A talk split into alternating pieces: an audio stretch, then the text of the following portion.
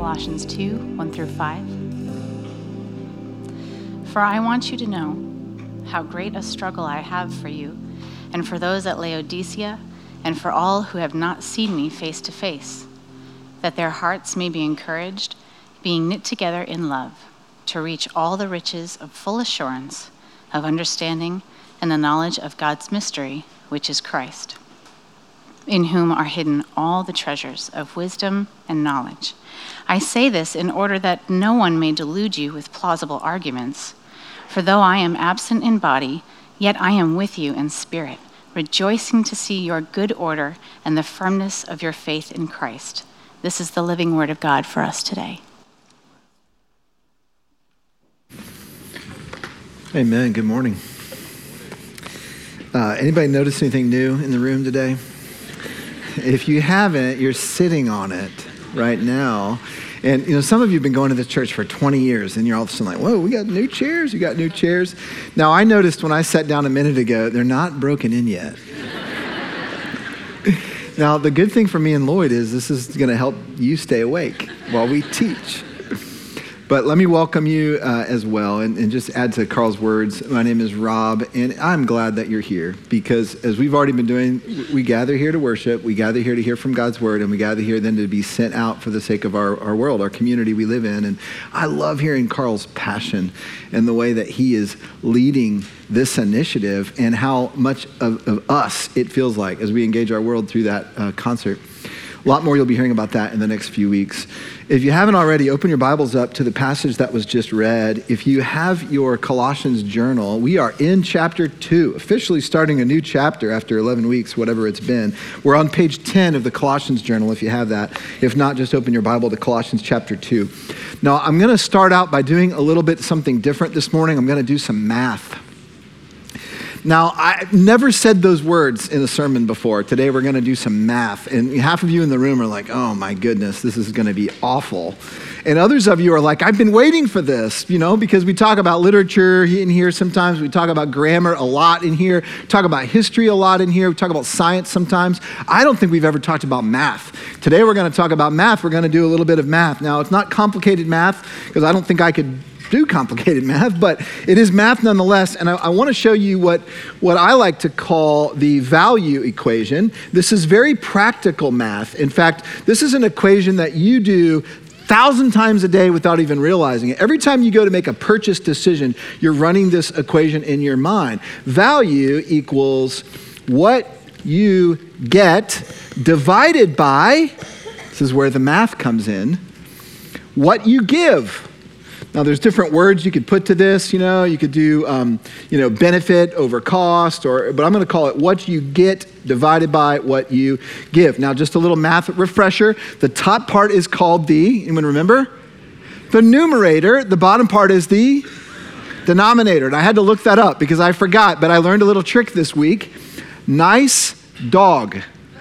Numerator over denominator. You'll never forget that now. All right. What you get divided by what you give, that equals value. Now, 1,000 times a day, you're making this value assessment. You're going to go in, you're going to buy a cup of coffee. A cup of coffee is worth a certain amount to you. If suddenly you show up to Starbucks, they're charging $28 for a cup of coffee. A few of you might not make that decision. The rest of you probably still would because it's coffee. But you're running this equation. It's not just money that you're evaluating throughout the day. How about your time? For you to come here this morning, for you to make any decision that's going to require you to give some of your time, you need to know what you're getting. Now, retailers know this equation, and they like to play tricks on us with this equation. My favorite little trick is my wife recently went shopping at a local retail store that puts on the receipt how much money you saved. So it's not just what you spent, it's what you saved. And that's the difference between what you paid and what they thought you should pay, you know, at some other store. And there's the discounts and the 20% coupon and all that goes into this calculation. And so my wife's favorite thing is she comes home with this receipt and she just says, look at this, I saved more than I spent. And so for her perspective, you know, she's got the bags of stuff she bought and she saved money. It's like, how good is that? I'm thinking, Jody, it doesn't quite work that way. But it made her feel good to know this. Now, I actually believe we can this morning engage this value equation in some mental math I want to invite you to do. And first thing I want you to do is see what's the highest bill you have in your wallet right now, and literally, you know, pull it out if you have a wallet and just take a look, take a glance.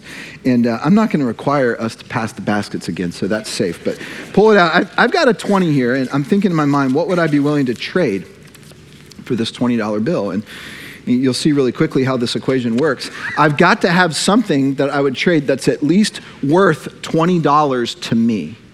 All right, may or may not be worth $20 to you, but what would I trade this $20 for? Sometimes I'd trade this $20 from a good hug from my teenage daughter. You know, I would definitely trade this $20 for a date night with my wife. That'd be a bargain, you see. And this is how we calculate what is a value, what is a bargain. If the top is greater than the bottom, or in math way to say this is, if the value is greater than one, math people followed that, then you'll make the transaction. If it's less than one, you won't. It's not worth it. Now that you've thought about the monetary figure, that's the easy one. I'm gonna go a little bit harder. Think about your most valuable material possession. Maybe it's your house, maybe it's a piece of property somewhere, maybe it's a car, or you know, what's your most valuable material possession? What would you trade that for? Don't go sentimental on me. Just to think about the material value. You know, it's a little harder, but still fairly easy. My most valuable material possession is my house, and I'm not looking to move. But if someone said, Rob, you know, I'll give you a house that's worth twice as much as your house close by, would you make that trade? I'd say yes. I'd do that. Now I'm going to go even a little bit harder than that. I want you to think about another object, but this time something that's sentimental, has some sentimental value for you. Maybe something passed down to you from your grandparents or great-grandparents, or maybe it's a letter that you got from someone long ago that's really meaningful to you, or something from your childhood, or something from your kid's childhood. What would you be willing to trade that for? Well, now that's harder. Let me show you what's going on in the math as I'm raising the stakes on you and essentially saying, look, you're required to give more and more, then in your mind, you have to get more for what you're going to give for this equation to still equal one or more. I'm going to take it one other further step and kind of break the equation. I want you now to think about a person. Who is a person in your life that you value? Maybe the most important person to you, or one of the most important people. A spouse, a child, a grandchild, a friend, a parent. Somewhere the equation breaks. Here's why the equation breaks.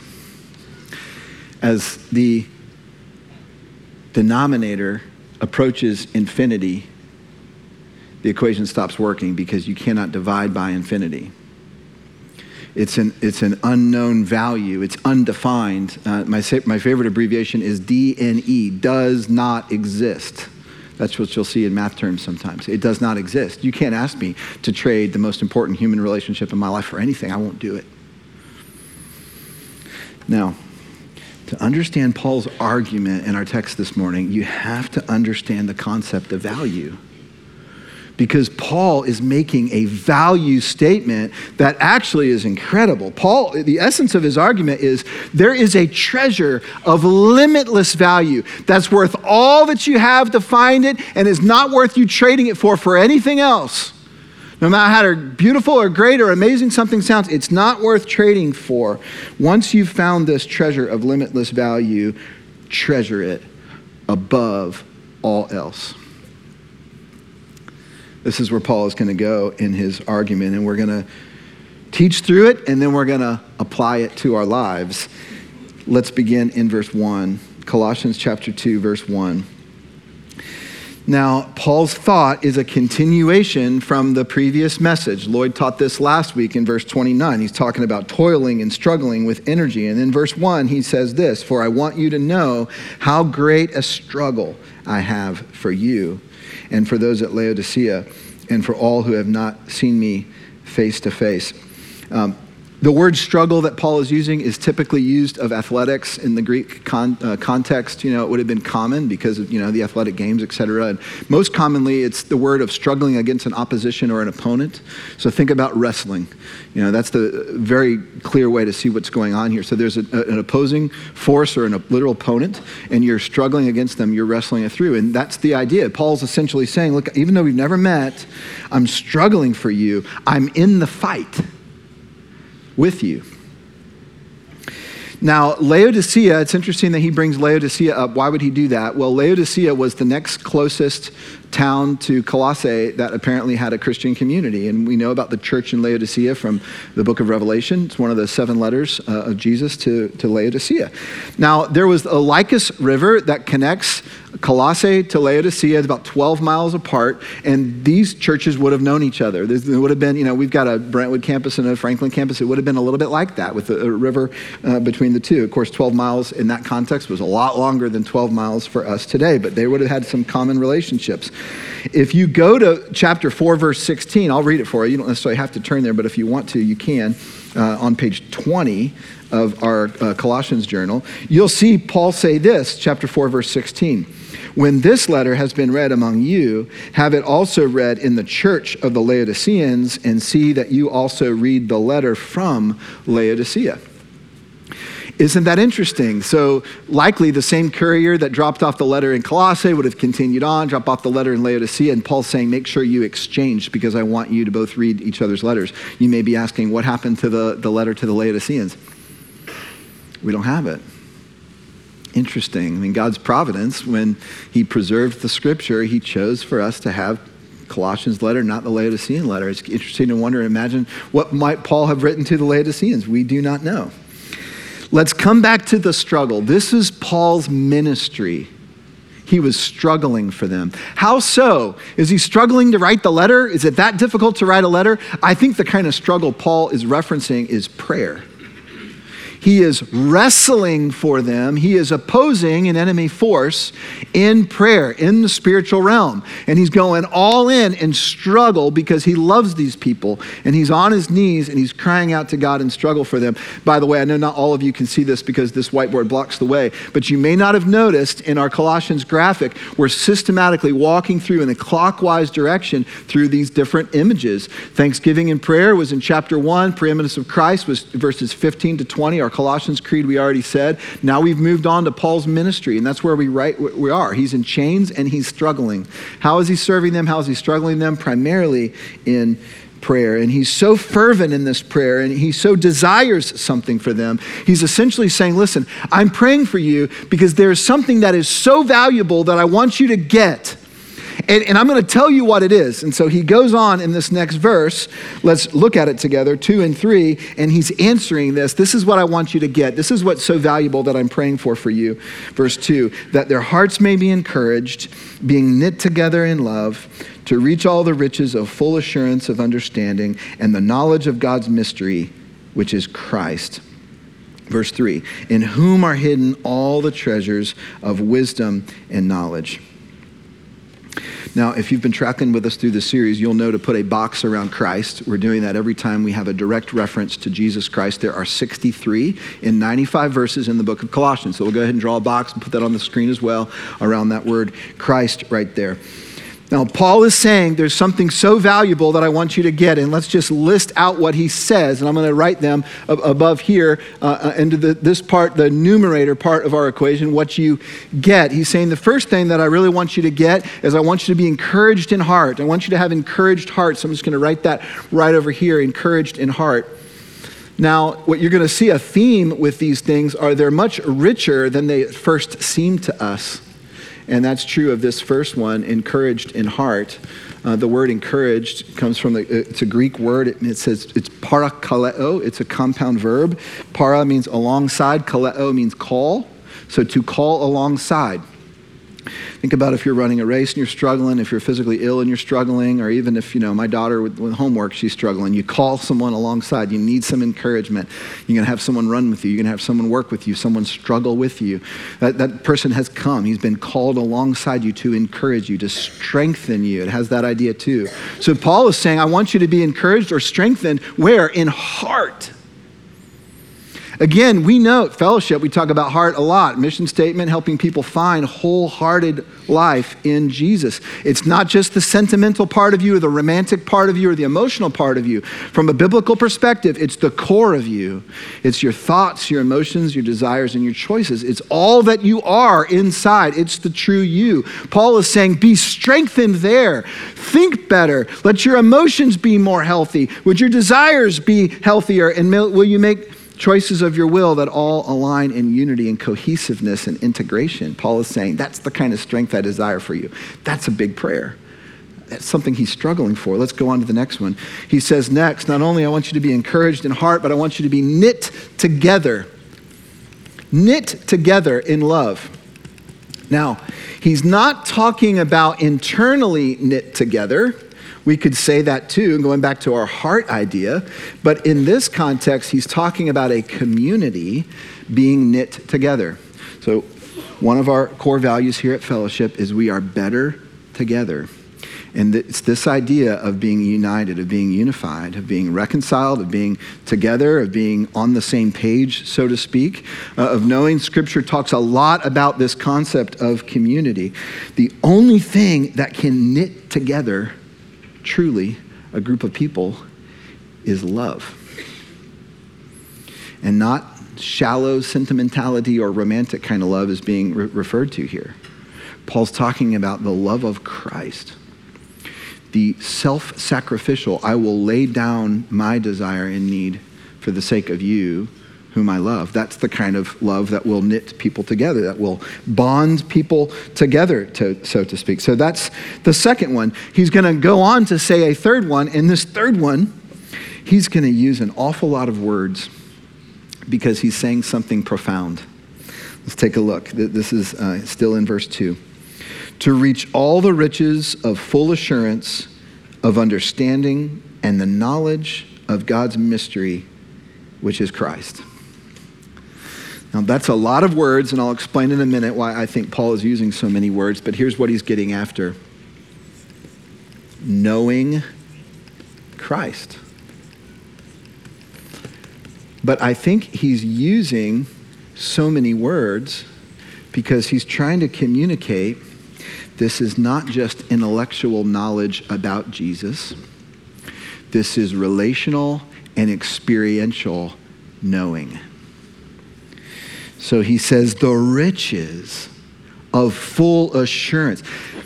Guys, it's not until you really know someone in a deep relational way that you have full assurance and confidence when you're around them, that you can be comfortable in your own skin, you see. Full assurance of understanding and knowledge of God's mystery, which is Christ. 2 weeks ago, I had the big black box, and I said, you know, God had been showing little by little what the great mystery was throughout all the progressive revelation of Scripture, and he finally gets to the New Testament, the person of Jesus, and lifted up the box, and underneath the box, it's the table, it's the body, it's the blood of Jesus Christ. It's Christ. Christ is the mystery. Paul keeps kind of riffing off of that same theme now, and what he's essentially saying is there's nothing greater. Knowing Christ. Now, I want you to think about this. Someone who is blind could know a lot about the color blue. Scientifically speaking, they could know everything. They could know a lot more about blue, technically, scientifically, than I could. But they don't know blue like I do because I've seen it. This is what Paul is saying. I want you to know Christ with that kind of experiential, relational way. There is nothing greater. And then as if that's not enough, we get to verse 3, and let me just read this to you. Verse 3, in whom, Jesus, are hidden all the treasures of wisdom and knowledge. So we're going to write this one more thing up above here. All the treasures of wisdom and knowledge. Now this one is maybe the best example of something that doesn't seem incredible to us, but it would have to Paul's original audience. Let me explain. Wisdom was a huge deal to the Hebrew people. Wisdom was a huge deal in the Old Testament, and we talked about this in our Ecclesiastes series, but it's worth reminding us a little bit. In Old Testament wisdom literature, wisdom is the highest end. Wisdom is the great value that's worth giving everything for. Let me just read to you for a moment from Proverbs 2, verses 1-6. This is Solomon, the man we associate with wisdom. The Bible says he was the wisest man that had lived. This is what he writes about wisdom, Proverbs 2. My son, if you accept my words and store up my commands within you, turning your ear to wisdom and applying your heart to understanding. Indeed, if you call out for insight, cry aloud for understanding, if you look for it as for silver and search for it as for hidden treasure, then you will understand the fear of the Lord and find the knowledge of God, for the Lord gives wisdom. From his mouth come knowledge and understanding. Do you hear what the wisest man in the world, Solomon, was trying to teach his son? He's essentially saying, wisdom is so valuable, it's worth everything for. Search for it, like treasure, like silver. It's that valuable. What now Paul is saying, to add to this theological idea about wisdom, is all of wisdom, all the treasures that are there, are in Jesus, in whom are all the treasures of wisdom and knowledge. So wisdom is this incredibly valuable commodity. Why is it so valuable? Because it teaches you how to live life in a way that leads to flourishing, that leads to fullness. We used this illustration in Ecclesiastes. I pulled out the board game, the game of life, and I rummaged through all the pieces. There's money, there's houses, there's cars. It's like, I loved playing this game as a kid because it's like, you want to be a doctor. You don't want to be a, whatever else, because the doctors make more money, and it teaches our kids terrible lessons. But anyway, I said, what's the most valuable thing in this box? It's not the currency. It's not the houses. It's not the cars. The most valuable thing in the box is the instruction manual, because it teaches you how to play the game, it teaches you how to win the game. That's wisdom. Why is wisdom connected to God? Because God created us, men and women, and God, he was the architect that designed us to flourish and thrive in certain ways. Wisdom's your ability to live according to the ways that God says you will function and you will thrive. What Paul is saying is Jesus Christ is the embodiment. He is the incarnation of God's wisdom, the Word of God made flesh. So if you want to know how to live, if you want to know how to thrive, if you want to know how to be full, if you want to know actually to have joy, not just meager happiness, look to Jesus. Know Jesus. Follow Jesus. He is the great treasure. Now, I want you just to look at what Paul is struggling for in prayer for these believers, encouraged in heart, knit together in love, knowing Jesus Christ, and they would have all the treasures of wisdom and knowledge. Do you see where he's going with this? Like, he's building a case, men and women, that this value equation looks like this. In Christ, there is no limit to what you get. There's no limit. You might think of it this way too. If you think about this mathematically, what you're going to actually have is over here on the value side, Jesus Christ,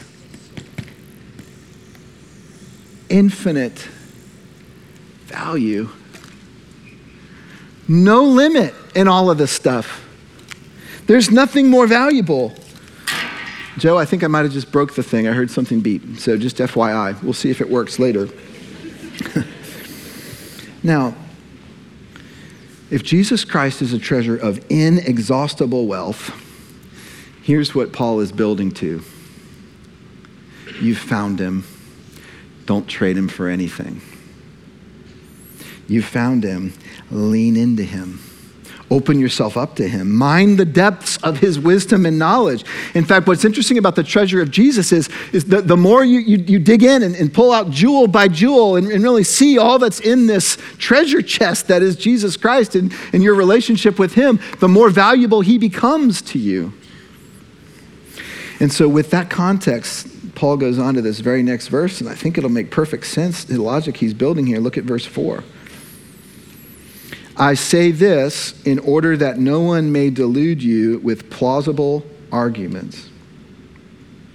So here's what Paul is saying. He's saying, I'm telling you all of this is so that you will not give this up for anything.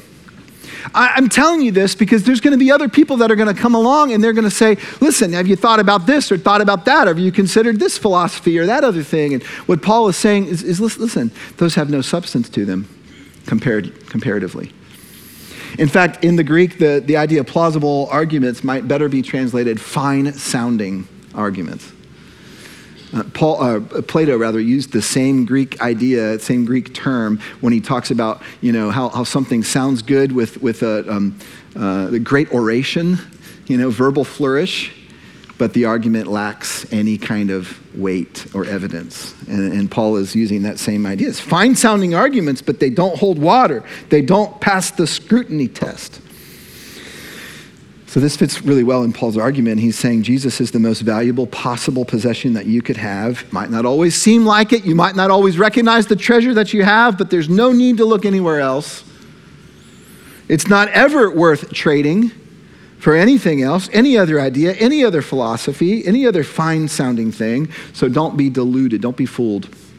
By the way, this isn't diluted like, you know, you're pouring water into something to make it diluted. It's a different word. Diluted means to be tricked. To be fooled. Don't be fooled. Don't be pulled astray, he's saying. Now, I was thinking about this idea, and I'm thinking about the interesting day and time that we live in, where, guys, there's a lot of fine-sounding arguments out there. Are there not? And I'd say the fine-sounding argument of our day primarily is whatever is your truth is your truth, and whatever is my truth is my truth, and you really can't tell me that mine is less valuable than yours. I just want you to see, with the weight of God's word, Paul says the exact opposite. And some of you, that might not mean anything to you because you don't actually believe the scripture is true. You don't believe it was spoken out by God, inspired by the Holy Spirit. But let me encourage those of us who do believe that the scripture is true. And then I'm going to encourage the others a little later. If you believe the scripture is true, Paul is directly saying, no. It's not everyone's truth has equal weight. It's saying there is a treasure that has no limit. And there is nothing else you can put on the other side of the equation that's going to balance that out, you see.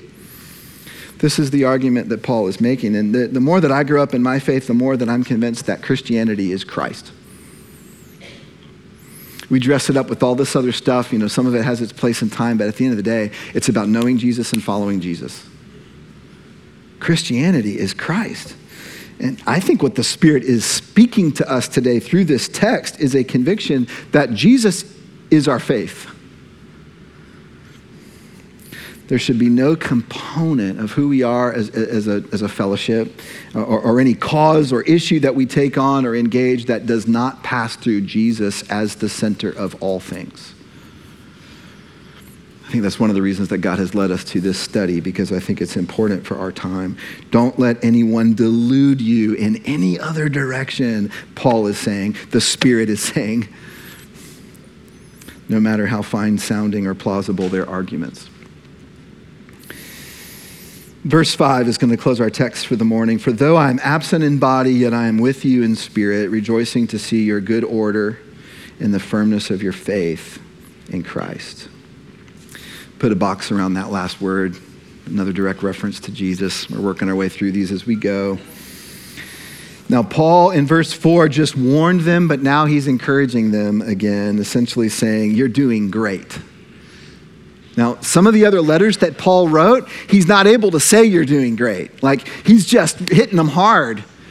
Apparently, false teaching wasn't yet a big issue in Colossae, but Paul is saying, I want to give you an immunization. We're not treating a disease yet, but I want to give you an immunization so you don't get the disease of this false teaching. You're doing great. Keep on keeping on, so to speak. There's a phrase here that I think is worth a minute on. I am with you in spirit. We use that phrase today sometimes, and when we say it, what we mean is, you're in my thoughts and prayers. We're trying to show empathy, a sense of witness, you know, as, well, I can't be there, but I'll be there in spirit. Paul's saying something more than that here. The reason we know this is because you can read all of Paul's writing in the New Testament. As you know, there's a lot of it. And every time he mentions the Spirit, he's talking about the Holy Spirit. He's not just talking about thoughts and prayers. And he's not talking about like, well, my spirit and your spirit. No. He's saying, I'm with you in spirit. In other words, the same Spirit of Christ that is in me, Paul is writing, is in you. And there is a unity there. So I want you to think about this. Paul's writing these words down, inspired by the Spirit. The scripture is God-breathed, we believe. And so the Spirit sort of breathing out this word through the human author of Paul. It's a dual authorship. There's some mystery there. Then it gets delivered to these folks in Colossae, and they read it. And the same Spirit that authored the text through Paul is illuminating the text to them and is resonating with them and saying, this is what you need to pay attention to. Did you hear that? You understand this? Now, I want to take this one other place. Therefore, there is a unity of spirit that we share with these believers and with Paul himself. And I'm not trying to get all weird on you and say, the Spirit of Paul's in the room. No. The Spirit of Christ is in this room. The Spirit of Christ indwells us as believers. The same Spirit, the same person, third person of the Trinity, that indwelled Paul, indwelled the believers 2,000 years ago in this little church in Colossae, now indwells the believers in Brentwood. Do you see this? I hope this encourages you, that the Spirit, the same Spirit that inspired and breathed out these words through this man, brilliant man, Paul, that he used 2,000 years ago, is the same Spirit today that is re-speaking the words, even as I am teaching them this morning. This is why every time we finish the scripture reading in our service liturgy, we say these words. This is the living word of God for us today. It's not dead because of the Holy Spirit, you see.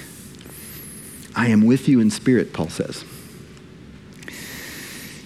Let's move on to our application this morning, and I just want to share with you for a few minutes some thoughts, some encouragement for you, an expression of my struggle as I have prayed for you this week.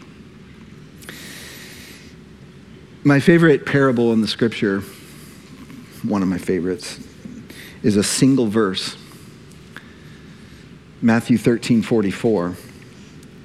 The kingdom of heaven is like treasure hidden in a field, which a man found and covered up. Then in his joy, he goes out and sells all that he has and buys that field. Now, why would this man sell all that he has with joy? In his joy, he sells all that he has. The only way he could do that is he knows that what he's getting on this side of the equation is so much greater than what he's giving up. So I don't know what his home was worth. I don't know what his property was worth. I don't know what his livestock was worth. But he knew in an instant, after he saw that treasure, after he uncovered that treasure in that field that didn't even belong to him yet, he knew in an instant, if I could just have this treasure, if I could own this field, not for the sake of the field, but for the sake of the treasure, it is worth infinitely more than what I already have. So with joy, he makes the trade. What would you give for something of immeasurable value?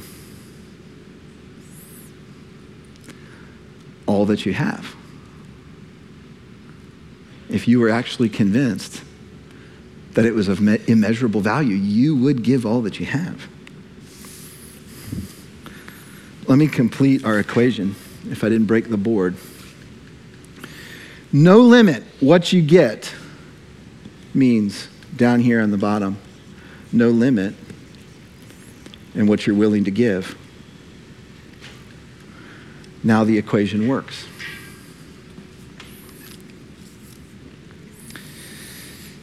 Jesus Christ is the treasure. Your relationship with him is the most important thing you have. He's worth everything. He's worth all that you are.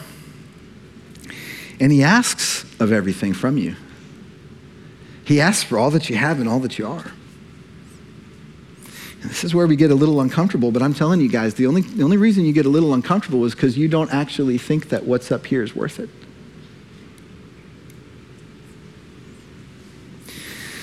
Now, I'm not saying that you trade your life for your salvation. That was Jesus' job. He did it for you. But I am saying that when Jesus calls a man or a woman to follow him, he calls all of them, all of who you are, every bit of you. And God has put this on my heart, I believe, because we live in a context in a day where it's just so easy for us just to kind of just do the religious thing.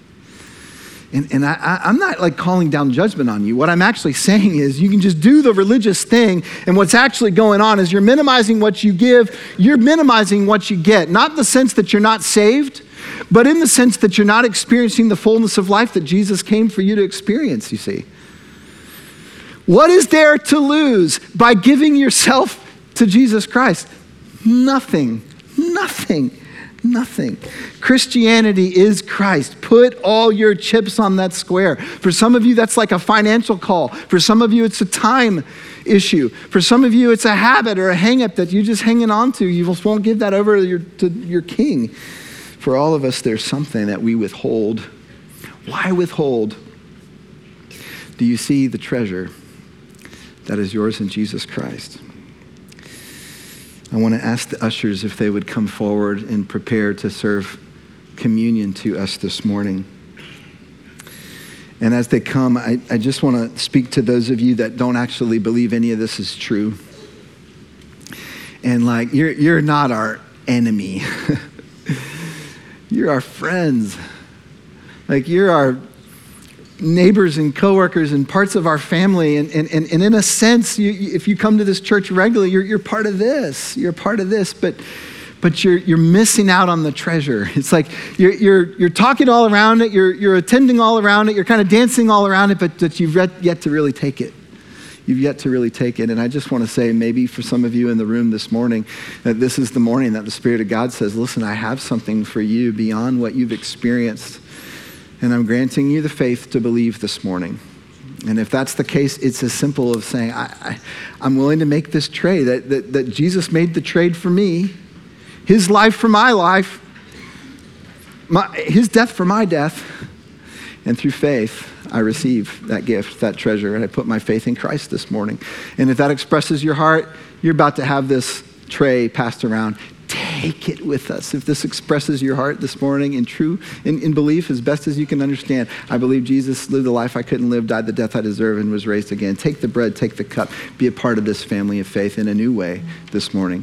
For all of us who have put our faith in Christ at any point, years ago up to this very instant, I want to encourage you to reflect on something as the trays are passed. You can go ahead and begin passing them out. I want you to reflect on this. Is Jesus the most valuable thing you possess?